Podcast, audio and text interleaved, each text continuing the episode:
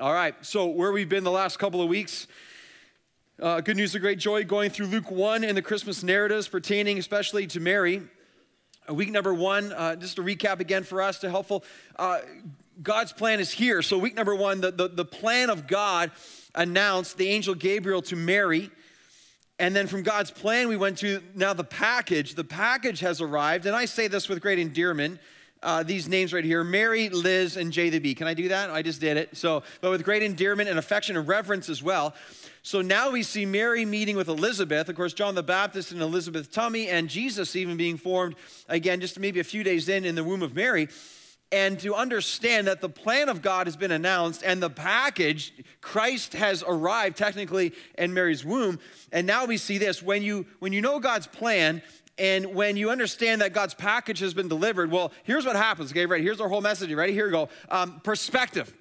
Perspective occurs. And perspective is so powerful. Um, perspective is that which allows us to clean the mud off the windshield. If you ever tried to drive with a dirty windshield, it gets pretty tough and dangerous, okay? Perspective biblically cleans our windshield that we might see where we are supposed to go. Um, perspective is so powerful biblically, it's like a compass. Um, if you've been lost at times, you're trying to find a sense of direction, and you have no tools to help you, uh, that you get very uneasy. Biblical perspective, God's will perspective, is like a compass that, that, that guides us in life. And we must have this perspective to make sure we we know where we're supposed to be going. And then what we also find today in, in this passage of Mary's song, which is so beautiful, we find that perspective promotes, listen, promotes right feeling.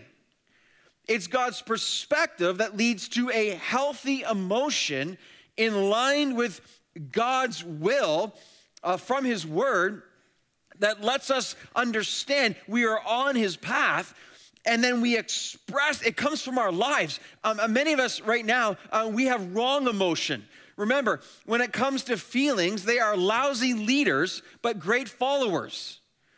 We must get out in front with fact and we say this a lot around this church fact faith feeling. That's the right order. Don't reverse that. I want to show you from God's word right now uh, this progression found in scripture from Mary's life. So, Luke chapter 1, just before we officially get to our text, I want to show you the power of perspective in Mary's life with chapter one as a whole. And this is a good thing to do with scripture. You can be in a verse, you can be in a paragraph, you can be in a chapter as we are right now. Now look at Luke chapter 1 verse verse 31. Gabriel says to Mary, "And behold, Luke 1:31, and you will conceive in your womb and bear a son, and you shall call his name Jesus." Now notice that's fact. Gabriel just presented Mary with fact. You will give birth to the Son of God. Now, all of us, even today, if it's your first time in church ever, you're going to be presented with fact today, the truth of God. It's what we do with the fact. Do we place our faith in the fact? Do we disregard the fact? Do we ignore the fact? Well, that's going to lead to a bad setting. But when you place your faith in the truth, look at now verse 38, Luke 1, verse 38. And by the way, as we're going through this, like in my Bible, I have faith or fact written beside verse 31. I got faith written beside verse 38, and I'll show you where feeling is in just a second.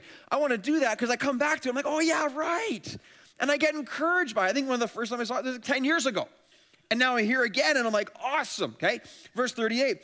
And Mary said, Behold, I am the servant of the Lord uh, let it be to me according to your word. What did Mary just do? She applied faith to God's fact. She says, I believe, God, you are right. I believe your word is true. And I'm going to live my life according by faith on the fact that has been presented to me. Now, whenever there's true fact and faith is placed in that fact, then we see this feeling, right emotions will follow. At times they take a while, it's up to the Lord, but at the same time, we can know we will have right feeling by faith placed in God's fact. Notice the feeling, verse 46 and 47 now. And Mary said, Now, as we come to this, this is her song. This is her Magnificat, okay? It's called Mary's Magnificat because the Latin word for magnifies is that, Magnificat, okay? It's the, it's the explosion. As you walk with Mary through this, Mary is a 13 year old teenage peasant girl. She's a nobody from nowhere. She has no renown. She is not popular on any level. She's just a she, she's just she's a, a young teenage girl in a in a in a kind of a, a desolate place. No one has a clue who she is. And God shows up at her door and says, By the way, you've been chosen to give birth to the Son of God. And you're just like, What in the world? Like, you're just trying to take all the sin. And so there you are, and you receive this message, you believe this message, you go visit your cousin who confir- Elizabeth, who confirms this message, who's also pregnant miraculously with John the Baptist. Just again, if, if you're Mary, imagine the building up of emotion. Imagine the building up of wonder. Imagine the building up of praise. And we get to verse 46, and what we see is a volcanic eruption of glory, of praise, of joy. Listen, from perspective. Mary's perspective is so strong. Her realization of God is so real. She's so acutely aware of what is happening with her life and the glory of her God. The only logical response at this point seems to be to burst out in song and praise to her God. That is the power of perspective. It awakens us. It clears out our grogginess. It, listen, it splashes living water on our faces. I mean, how many of us could use some living water splashed on our faces right now? Probably a lot of us. I mean, like, let's just, like, I know the world we live in, man. Like every day, I'm battling with the temptation towards apathy. Every day, I'm battling with the reality of my own wretched, sinful state within my heart, longing to do things that displease God. Every day, I walk around the lies that present us in this world and trying to be lured and lulled to sleep by, again, the practices of frivolous activity that surround us all the time, which in the end lead to absolutely nothing. I get it, man. I'm in it too. And so to understand though the power of living water being, being washed upon us again, that we might see and hear and live. That's the love of God. That is what's happening with Mary right here in Luke chapter 1 in her Magnificat. Let's read our passage. Luke 1, verse 46 And Mary said, My soul magnifies the Lord, and my spirit rejoices in God my Savior. For he has looked upon the humble estate of his servant. For behold, from now on, all generations will call me blessed, she says. For he who is mighty has done great things for me, and holy is his name. And his mercy is for those who fear him from generation to generation. He has shown strength with his arm. He has scattered the proud in the thoughts of their hearts. He has brought down the mighty. Hear the sovereignty of God in these verses. Exalted those of humble estate, has filled the hungry with good things, and the rich he has sent away empty. Verse 54 He has helped his servant Israel in remembrance of his mercy as he spoke to our fathers, to Abraham, and to his offspring forever. I mean, what a, what a passage. I'm excited to go through this with you right now. We're to we're gonna find out this the power. Why, why is perspective so powerful? Four main reasons from our text today. Why should I care and why should I love to see perspective grow in my life? Well, point number one, reason number one is this because it gives birth to my passion. Perspective gives birth to my passion. Uh, you want passion today? Well, if you do, you got to pay attention, okay? You got to pay attention. Again, Gabriel spoke to Mary, Mary met with Elizabeth. Now, Mary is, is, is exploding with praise and passion. And notice it comes forth in a song, a song of praise. Now, a small tangent right now, but a irresistible tangent to me as a preacher and pastor of this church, okay? Notice inherently within the Christmas narrative how important, again, singing songs are to the heart of God. And singing and songs should be to the people of God. If you take the Christmas narrative itself, think of this little Bible. I like Bible trivia at, at our home. This is a good Bible trivia. Can you name the four main songs of Christmas? Okay? And they're all found in Luke chapter 1 and 2 the four songs. We have Mary's song here before us today. You turn the page over, there's Zechariah's song. You turn that page over, you have the angel song, Glory to God in the highest. And then you turn that page over, and you have Simeon's song. So, within a couple of chapters containing the narrative of Christmas, almost exclusively, apart from Matthew's gospel a little bit, you have here songs dominating the Christmas scene, which is telling us yet again how important singing is to the Lord. And gotta step back far enough to see this. In the, in the, in the event of these massive historical biblical events that have changed the entire world, it seems the only proper response in this kind of importance is to sing.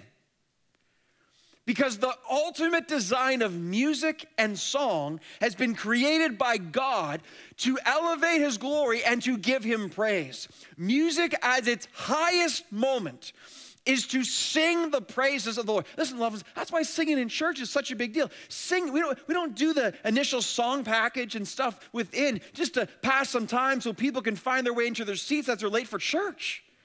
That's not why we do that. We're singing because it is the invention of God to give Him glory. It's the response of God's people and the overflow of their lives. I know it's hard to imagine sometimes. That's what it's supposed to be. This is the, all of heaven's going to be. Remember, no preachers in heaven. Praise the Lord. Okay?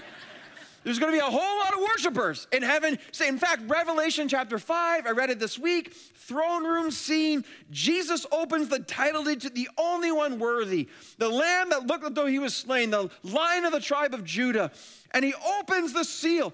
And the four living creatures and the 24 elders at that moment, they fall to the ground. And the Bible says, and they sang a new song. Worthy is the Lamb who was slain to receive glory and power and honor and majesty. They sang a new song. If you don't like new songs in church, you're leaving the Holy Spirit behind a little bit, or He's, he's left you behind a little bit. A new song, there's never a command sing a Lord to the old song. Old songs are great. New songs are also great. Singing to the heart of the Lord Jesus Christ is part of our whole purpose. And this should be a natural thing that's occurring within our lives. The blessing of song. And by the way, let me just say this as there's some conviction right now. Let me just let me just encourage you, okay? I love hearing you sing. We should all love hearing. It's one of the blessings of sitting in the front row so often. I get like the thunderous volume of, of this church that sings. Now, the back row, it's a little bit tougher back there, okay? No offense, all right? But in the front row, you get to you get to kind of feel the way. Our worship leaders tell me all the time, they take out the earpieces to hear the people sing. It's one of their greatest encouragement. Guest worship leaders come, and without fail, they will comment, man, this church sings. And I'm like, yes. Okay? Why? Ephesians chapter 5. When we are filled with God's Spirit, one of the great evidences we are filled by God's Spirit is we make melody to the Lord with our heart. We sing spiritual songs of praise. One of the workings that God is alive. Listen, you can be in trial, you can be in suffering, and especially then you start to sing Paul and Silas in prison. You could be on a mountaintop. You could be having a great day or a terrible day. All the more reason to sing to the one who lifts us above any and all circumstances. That's the praise and the glory of understanding the value of a song, which Mary is living out before us right now. Jesus Christ, elevated and honored with our lives as we sing. Now, a bit of a tangent, but I like that tangent, all right? Now, back to our text here. Notice Mary does this in her song. She starts off by saying, My soul magnifies, magnifies. Um, to magnify is to make great. Think of a magnifying glass. It's kind of like that's the idea that we're going for. You get out a magnifying glass and you you magnify an image to see it more clearly and more detail. Uh, a microscope, that's the same thing. You can magnify an image in a microscope two times, five times, ten, a hundred times the magnification to see the immense detail of what's going on. Mary says, My soul makes great. My soul enlarges God. She's not making God change in size, she's seeing more and more the size of God. She's starting to see just how awesome her God is. My soul magnifies the Lord, my spirit rejoices. Uh, that word means extremely glad or joyful. Rejoices in God, um, my Savior. So just imagine that here. You see, then, the, one of the callings of our lives is to make the Lord great. Question, question. What are you making most great, enlarged in your life right now? Is it a hockey practice? Is it a paycheck? Is it a certain television series you're super excited about? Is it an aspiring career? Like, what are we magnifying the most within our lives? Now, let me just say this the reason a lot of us are not joy filled, The reason a lot of us find ourselves in places of great gloom or grumpiness is because we're trying to magnify that which will never ever satisfy us. See, in the text itself, magnify the Lord, rejoice with joy. So, the magnifying of God is what leads us to joy. The more we are satisfied in the Lord Jesus Christ, then the more joy we have within our lives. Wherever John Piper is, he just said amen. All right? If you know who he is, that makes sense. If not, you have no idea. Never mind. On to the next. All right? The whole point is the more we make a much of God, the more his reality becomes ours and the joy that fills our lives. Mary is living this out. Why? Because of her perspective.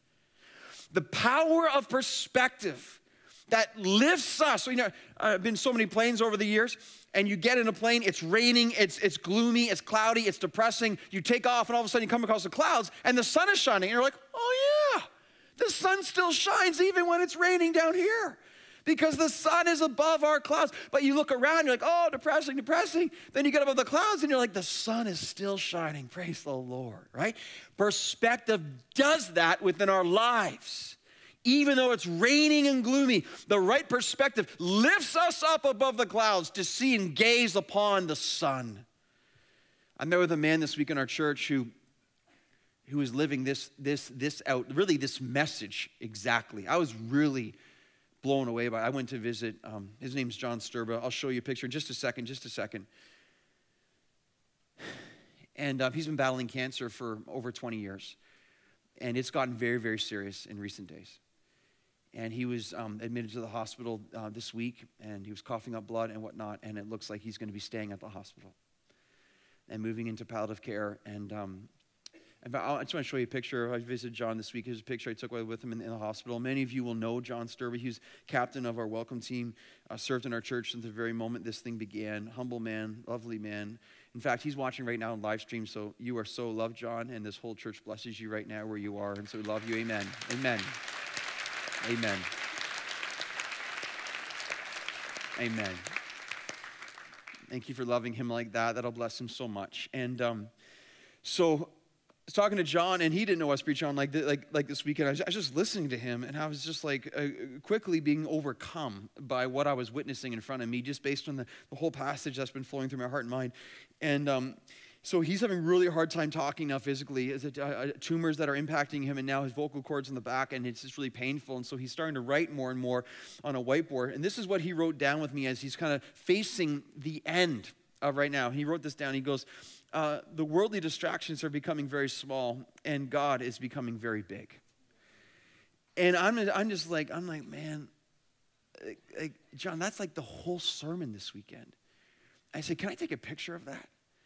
Because I want to make sure this like this what blows me away from this is here here is a, a dear dear friend brother in Christ who has received very very difficult news and is but all all of a sudden in the midst of the pain in the midst of the suffering in the midst of the reality all of a sudden the things of the world go strangely to him all of a sudden his God becomes what this is perspective personified. This is what's happening and I was saying to him, is like he's having a hard, hard time even, even talking and being able to be understood. So he's writing. And I said, John, because I just saw it happening in front of me. Isn't it ironic that at the time, and this is the ways of God, at the time you're having the most difficult to speak, your voice has never been louder. Like even right now, his impact of this statement upon y'all this weekend. That's how God works, isn't it? And the glory and the power of perspective as it flows through our lives to see so clear. Because what I saw in John, Brother John, this week, I looked at him and I just, I was so convicted. And I was just like, I'm just seeing, like, nothing else matters now. All that stuff doesn't matter.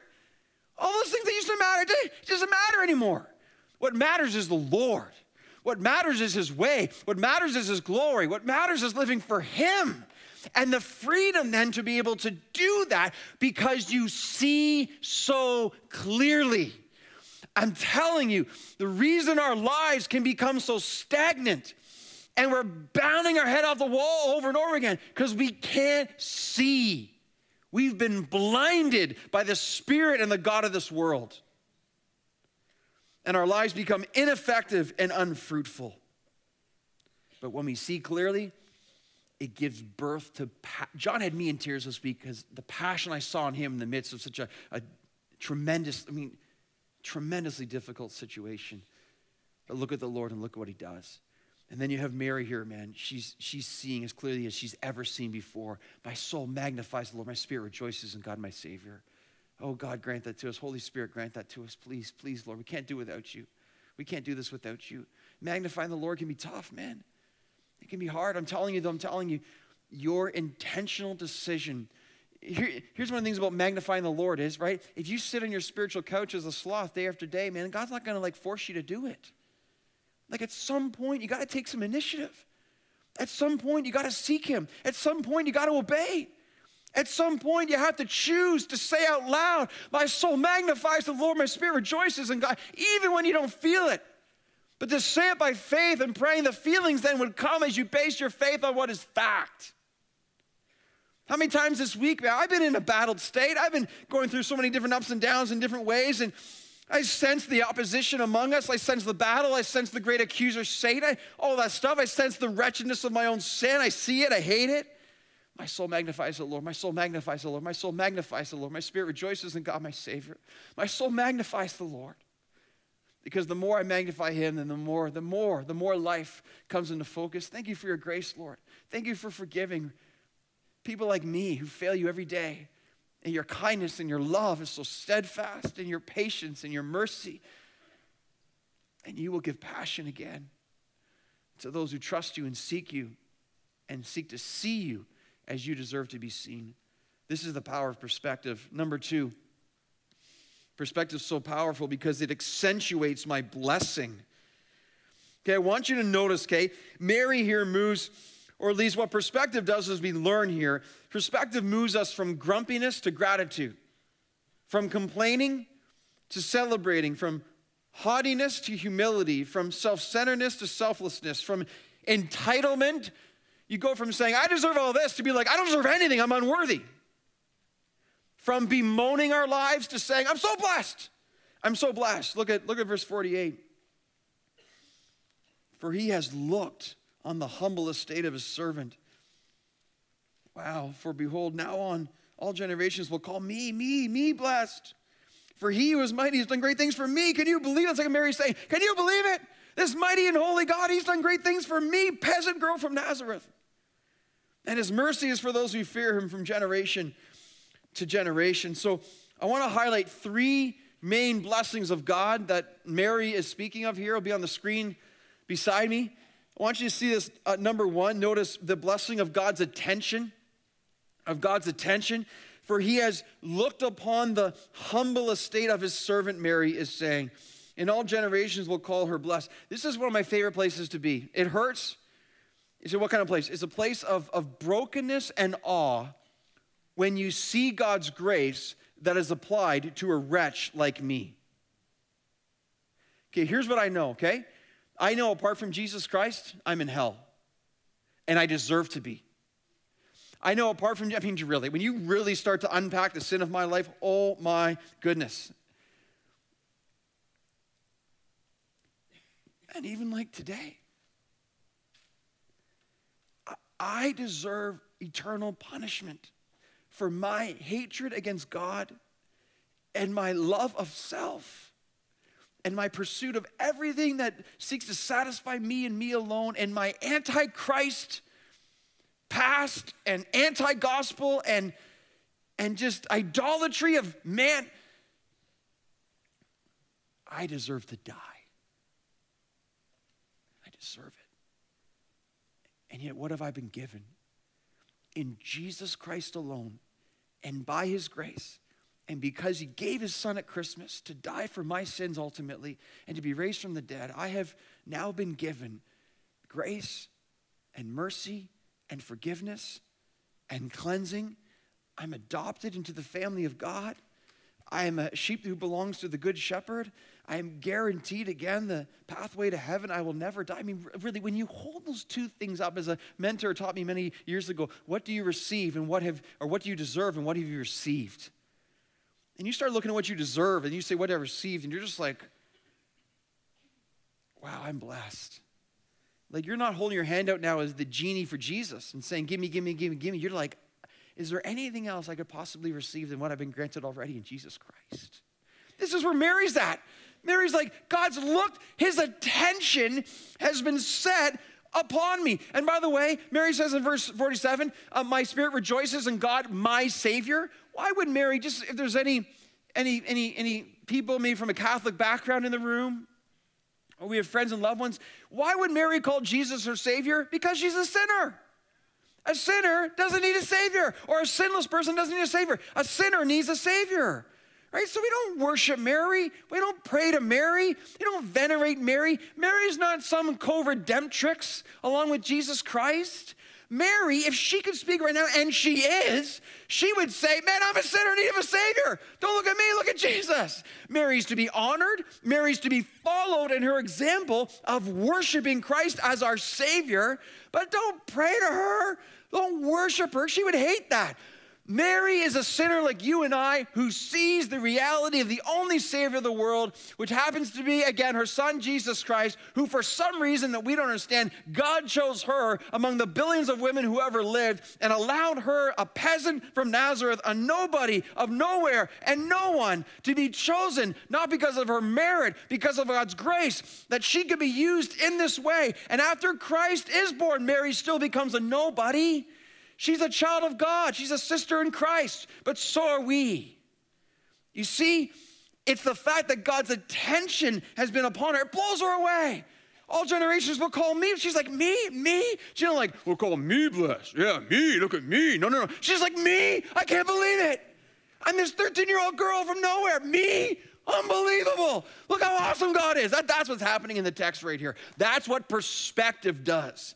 And you and I, in our right frame of mind, we should walk, if we're alive in Jesus, not everyone's alive in Jesus Christ right now. You can be. You can be by grace through faith. We who are alive in Jesus Christ, we should walk around right now and be like, me, me, I'm saved. I can't be looked upon me. That is awesome. I love this thought.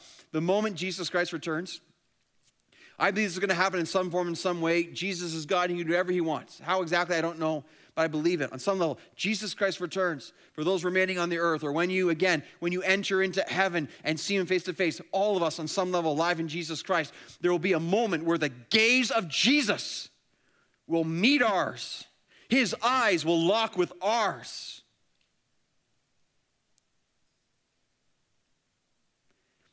His, his fixed attention, his infinite gaze of love it's, it's going to happen. He'll lock eyes with you. He'll lock eyes with me and he'll say, whether audibly or communicate spiritually, and he will be, You are mine and all of eternity will burst from you as you fall down and worship and understand that you belong to the Father because of the Son who lived and died and was raised from the dead. And when those eyes meet yours, oh, what a moment that will be. And that is not an exaggeration of some fantasy, that is biblical truth and reality that's coming to every person because you can say, Is there any greater blessing than having the eyes of the Savior of the world look at me and communicate that I belong to the kingdom of heaven and the family of God because of what he has done. Let me ask you, what do you want for Christmas this year? You've gotten everything already. There's nothing more you could ever receive than what was just described to you in Jesus Christ. The power of understanding how much we are blessed in Him. Mary's going through this, man.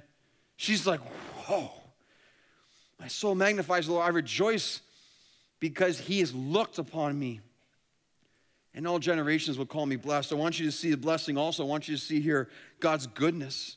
God's goodness. Verse 49 For he who is mighty has done great things for me, and holy is his name. Notice, he who is mighty, God Almighty, and then the God who is holy, and then sandwiched in between this is like, he's done great things for me. Can you sit here right now and say, God has done great things for me? I mean, you should be able to, if you're alive in Jesus Christ and what you just heard, man, like every single one of us should be like, that's pretty great. In fact, this is the mindset of all the greatest saints who have ever lived. Uh, Psalm 8, David says, uh, What is man, O God, that you are mindful of him? What is man that he's mindful of us? What is the Son of Man that you would care for us? Why would you care for us, God? Why would you care for us? David also says in 1 Samuel, he says, Who am I? I, love, I just love these verses. Who am I and what is my house that you've brought me thus far? Isn't that a powerful thing to say? That you can stand before the Lord where you are, representing your house, and be like, Who am I? Who am I? And what is my house? Who are we? Who are we to have come this far on any level at all? Who are we to know Christ? Who am I to have a wife that loves the Lord? Who, who am I to have children being raised in the ways of God? Who are we? What is this?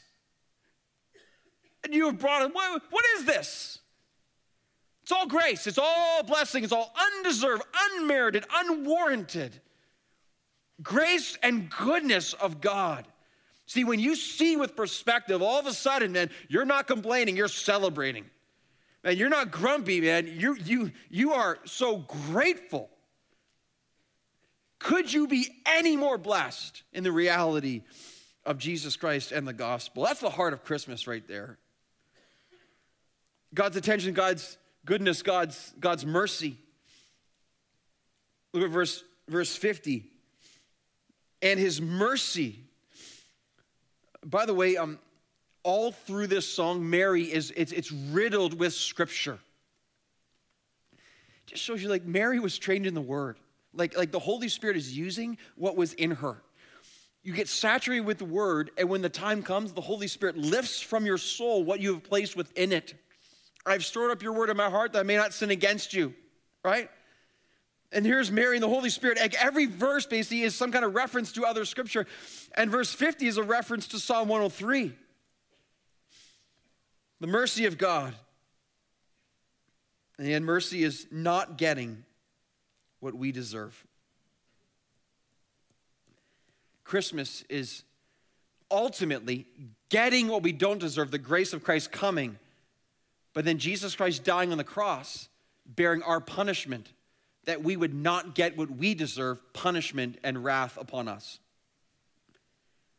Where grace and mercy meet. And see, Mary, she sees so clearly. She sees so clearly, and she's like, wow, God is so good. God is watching me, and God has given his mercy to me. Perspective takes us to number three. Perspective is so powerful. I love this because it shout out, it shouts out God's sovereignty. When I see clearly, I see that God's on his throne and he is sovereign. So um, notice this in verses 51 to 53. And by the way, notice too, all throughout this text, um, eight times Mary says, He has, He has, He has, He has, He has. I mean, who's ruling God? Who's in control? God. Who's sovereign? God. Who's the one going to orchestrate the events of then and now? God. Who's control the future? God. He has, He has, He has, He has, He has. Now, I borrow this from Kent Hughes. I loved it so much, okay? I want you to notice three things that shout out God's sovereignty in verses 51, 52, and 53. First of all, in verse 51, notice, okay? Under God's sovereignty, there's going to be a moral reversal. You say, what do you mean? Well, verse 51 He has shown strength with his arm, and he has scattered the proud in the thoughts of their hearts. So, in our day, the proud um, are in positions. The proud exalt themselves. Uh, think of the celebrity culture we live in. Think of just those who are promoted. Think of the people uh, in positions of authority. Um, the the proud are the ones that get the attention. The proud are the ones seem to have all the favor, okay? What, what, what Mary is prophesying right here, okay? And in the past, this has happened all through Scripture and will continue. God is sovereign. There will be a moral reversal, meaning the proud ultimately, they will be humbled eternally and the humble will be exalted eternally. Loved ones, take encouragement from this. God is sovereign over our entire world. The day is coming soon when the complete moral reversal will be seen for what it is. But notice this there's also going to be a social reversal. Look at verse 52. He has brought down the mighty from their thrones and exalted those of humble estate. Think of who's on the thrones of this world. Think of the politicians. Think of the royalty. Think of the important people. Think of those in positions, again, across our world, in government, in companies, whatever it is. And think of, again, the privilege they think they have, and the power they think they have, and the esteem they think they have. Think of the arrogance and the pomp and the pride. Think of all of that. And God says, just wait, just wait. A day is coming soon where that's all going to be turned upside down. Okay? The people that are trying to kind of take control of everything, they will be so, just again, be encouraged by this. God is encouraging you. Spirit of God is encouraging you right now. We get so concerned, we get so worried. We look around all the injustice. That is going to be dealt with. The day is coming, Jesus Christ will return. Vengeance is mine, says the Lord, okay? Those in these positions, again, think of all the people maybe you're so frustrated with. If they don't turn to Christ, man, they're in trouble. They're in trouble and the smallest, weakest, most forgotten, disdained, persecuted, abandoned person on the side of the road who loves Jesus Christ, they will have the first spot in the line to heaven. That's awesome. That's what the Lord does. His sovereignty. There's going to be a moral reversal, a social revolution, and notice this there's going to be a spiritual reversal as well. Verse 53 He has filled the hungry with good things, and the rich he has sent away empty. You know what that means? It means this if you live for the world, this is your reward, man. If you're living for earthly riches, if all you want to do is kind of attain and, and gather some more stuff here on earth, you'll be sent away empty because you store up treasures on earth, man, moth and rust will destroy. However, if you are spiritually hungry, and if you hunger, again, hunger and thirst for righteousness, you will be satisfied, Matthew chapter 5. See what Jesus is saying here? You live for the world, hey, just enjoy it because it's, that, that's, that's all you got. That's your reward, man. It's done. If all you're living for right now is that, just again, enjoy it as much as you can, but it's hard to enjoy because it gets so empty so quickly. But the day comes when Jesus Christ returns and it's all seen for what it is boop, zero, nothing. But then in Jesus Christ, when you hunger for spiritual things, there's a waiting, there's a perseverance, there's a, there's a cost to that. It's difficult at times, isn't it? And you're trying to seek him and can you hunger for him but ultimately we're satisfied now and we'll be satisfied then. How much mary's prophetic word aligns with the beatitudes. Blessed are the poor in spirit for theirs is the kingdom of heaven. Blessed are those who mourn for they shall be comforted. Blessed are the meek for they shall inherit the earth. Blessed essentially are those who are nothing for they shall become everything in jesus christ. And those who think they're something they will be humbled to find out they are nothing because they have rejected Jesus Christ. The sovereignty of God shouting out through the Christmas story. Not to mention, by the way, a real practical biblical example of God's sovereignty in the Christmas narrative. Luke 2, verse 1 Caesar Augustus calls a census. He's the most powerful ruler in the world at that time, at least in his eyes. God is sovereign over him. Why did Caesar Augustus call the census? Well, the reality was because he's really a puppet of God. And what really needed to happen was uh, God's son being formed in the womb of Mary was currently in Nazareth. And as was prophesied and promised hundreds of years before, his son was to be born in Bethlehem in the tribe of Judah and to, and to see those promises and prophecies fulfilled. And so when the time came, Caesar Augustus in his pride probably sends out an order, but in reality, this is God working again over all of this earth to orchestrate his plan according to his will. And that's why we have Micah chapter 5, verse 2, again prophesied hundreds of years before this happened. Oh, you, Bethlehem Ephrathah, you who are too little to be among the clans of Judah. From you shall come forth for me one who is to be ruler, Jesus Christ in Israel, whose coming forth is from of old, from ancient of days. And remember, Caesar's Augustus, you will do a census because this prophecy needs to be fulfilled because our God is sovereign over this entire world. Now, think about it now as well, okay? We're living in a day, we're tempted with fear and worry and anxiety, and we're looking at our culture and we're looking at society, and we can start biting our nails and we become so concerned of all that's happening around us. But remember, the same God who sovereignly orchestrated the first coming of Jesus is the same God who's sovereignly orchestrating the second coming of Jesus. And could it be that the very things we are most distraught over across this world right now are the very elements of the hand of God in ways that we cannot see, where He is preparing for His Son to return and finally deal once and for all for all sin and injustice and death itself forever. And we, when we see him come riding on the clouds and we see our God is sovereign, our God is sovereign, let the reality of the future become your blessing in the present. That there's nothing our God's not in control of and no one can thwart his plans.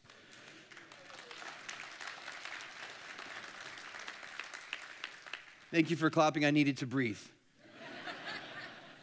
But think about what's happening right now, right? Look at what's going on according to our awesome God.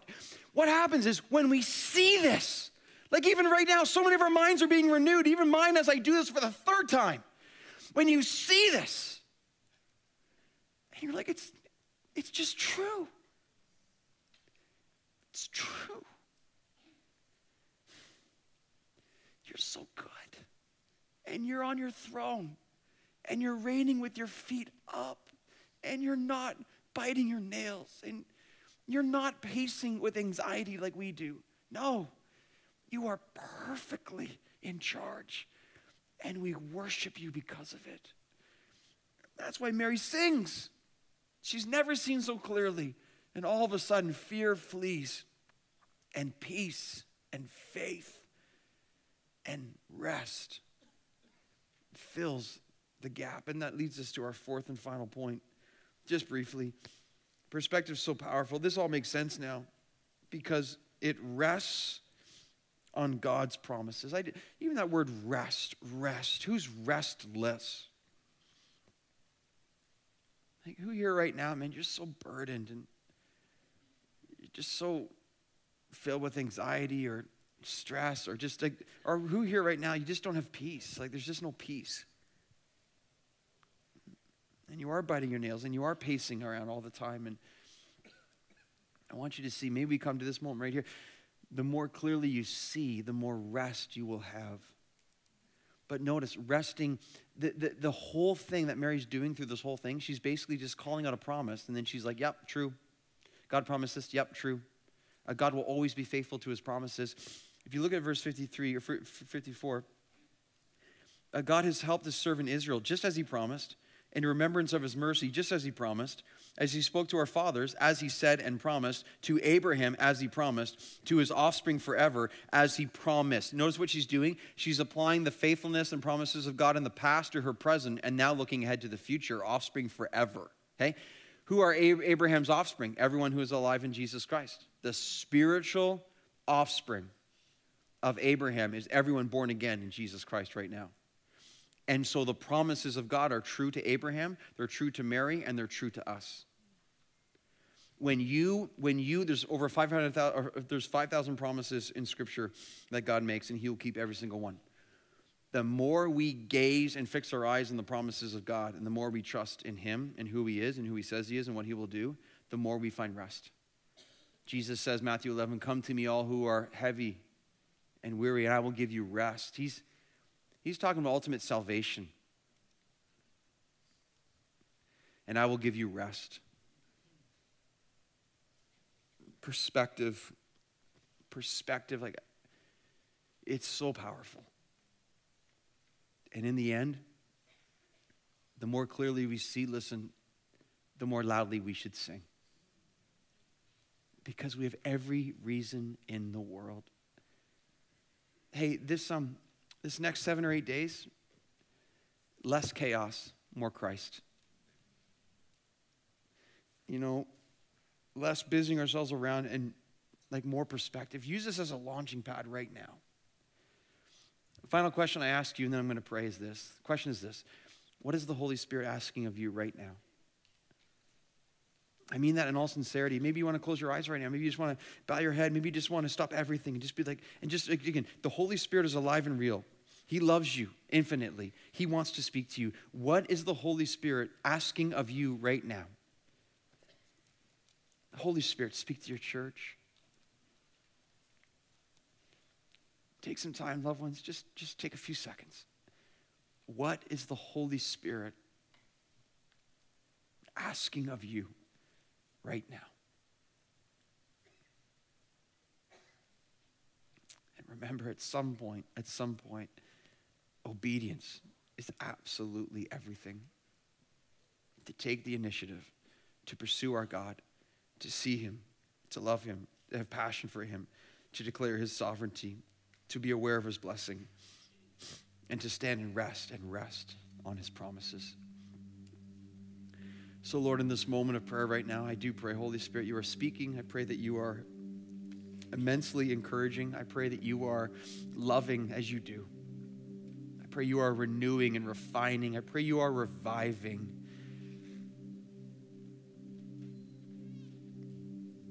Speak, Lord. My soul magnifies the Lord. My soul magnifies the Lord. My soul magnifies the Lord, and my spirit rejoices in God, my Savior. Lift us from the temporal and let us gaze upon the eternal.